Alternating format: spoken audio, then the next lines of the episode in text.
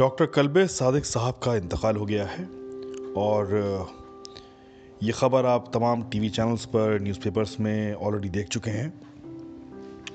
आ, वो कितने प्रोग्रेसिव थे अपने आइडियाज़ को लेकर के और उन्होंने किस तरह के काम किए एजुकेशन को लेकर के।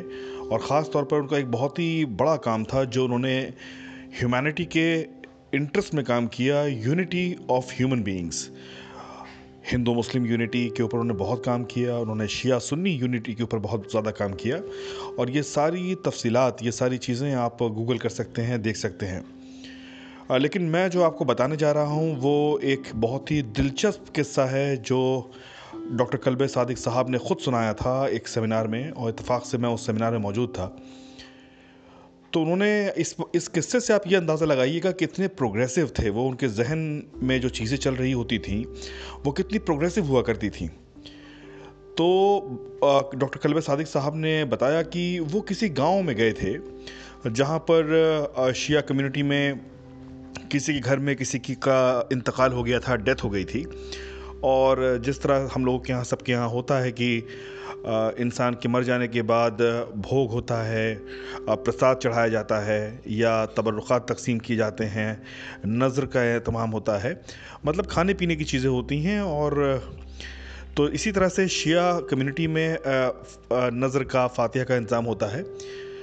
तो डॉक्टर कलब सादिक साहब ने बताया कि उनके सामने जो घर के घर वाले लोग थे वो एक बहुत बड़े से ख्वान के अंदर, एक तश्तरी के अंदर बहुत सारे फल फ्रूट रख कर के लेकर के आए और उसे इनके सामने रखा गया और कहा गया कि भाई आप इस पर नज़र दे दीजिए। तो जब उस पर से जो ख्वान पोश होता था, जो ऊपर से ढकने के लिए इस्तेमाल किया जाता था उसे जब उठाया गया तो देखा गया कि उसमें तमाम तरह की गज़ा थी, तमाम तरह के फ़ूड आइटम्स थे, हलवा था और बहुत सारी और चीज़ें थी। लेकिन साथ साथ उसमें एक बीड़ी का मंडल भी था। अब ये देख करके कल्ब सादिक साहब बड़े हैरत में आ गए उन्होंने पूछा घर वालों से कि भाई, ये बाकी चीज़ें समझ में आई? ये हलवा है, पूरी है ये खाने की अलग अलग नेमतें हैं, फल हैं। लेकिन ये बीड़ी का मंडल इसमें क्या गलती से रख दिया है? तो उनके घर वालों ने कहा कि नहीं नहीं, ये गलती से नहीं रखा गया है। दरअसल मामला ये है कि जिनका इंतकाल हुआ है, जिनकी डेथ हुई है, वो बीड़ी के बड़े शौकीन थे और बीड़ी की उन्हें तलब लगा करती थी और बीड़ी ज़रूर पिया करते थे। तो आमतौर पर ये सोचा जाता है कि भाई, अगर आप किसी चीज़ को पसंद करते हैं तो उस तरह की गज़ा, उस तरह के फ़ूड आइटम्स उस खान के अंदर सजा करके ले आएँ। तो हमने सोचा कि इसमें बीड़ी, क्योंकि उनको बहुत पसंद थी तो हम इसमें बीड़ी भी रख देते हैं।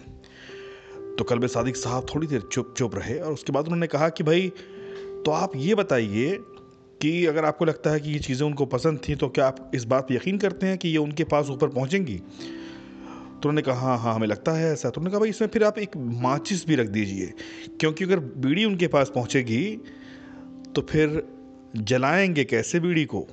तो उसके लिए माचिस रखना बहुत ज़रूरी है। अब ये सुनने के बाद जो वो घर वाले थे वो बड़े शर्मिंदा हुए और उन्होंने धीरे से वो बीड़ी का मंडल उसमें से हटा लिया।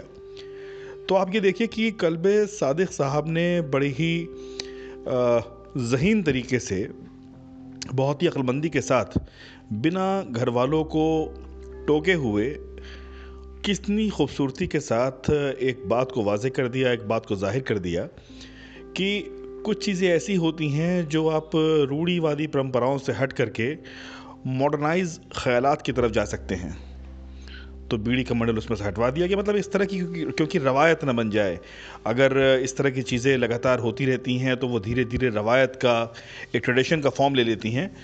तो इस किस्से से आपको ये मालूम होता है कि जो आलिम दीन होते हैं जो स्कॉलर्स होते हैं रिलीजियस स्कॉलर्स होते हैं उनका प्रोग्रेसिव होना कितना ज़रूरी है। और आज जब कल्ब सादिक साहब इस दुनिया में नहीं हैं तो इस तरह के जो किस्से उनके बारे में मशहूर हैं, वो हम लोगों के लिए एक एक मिसाल हैं। और दूसरी चीज़ के जो भी क्लरिक्स होते हैं, जो स्कॉलर्स होते हैं, उनको प्रोग्रेसिव जहन का होना चाहिए, ताकि जो पब्लिक है, जो उनके पीछे चलती है, वो काफ़ी ज़्यादा प्रोग्रेसिव हो सके। शुक्रिया बहुत बहुत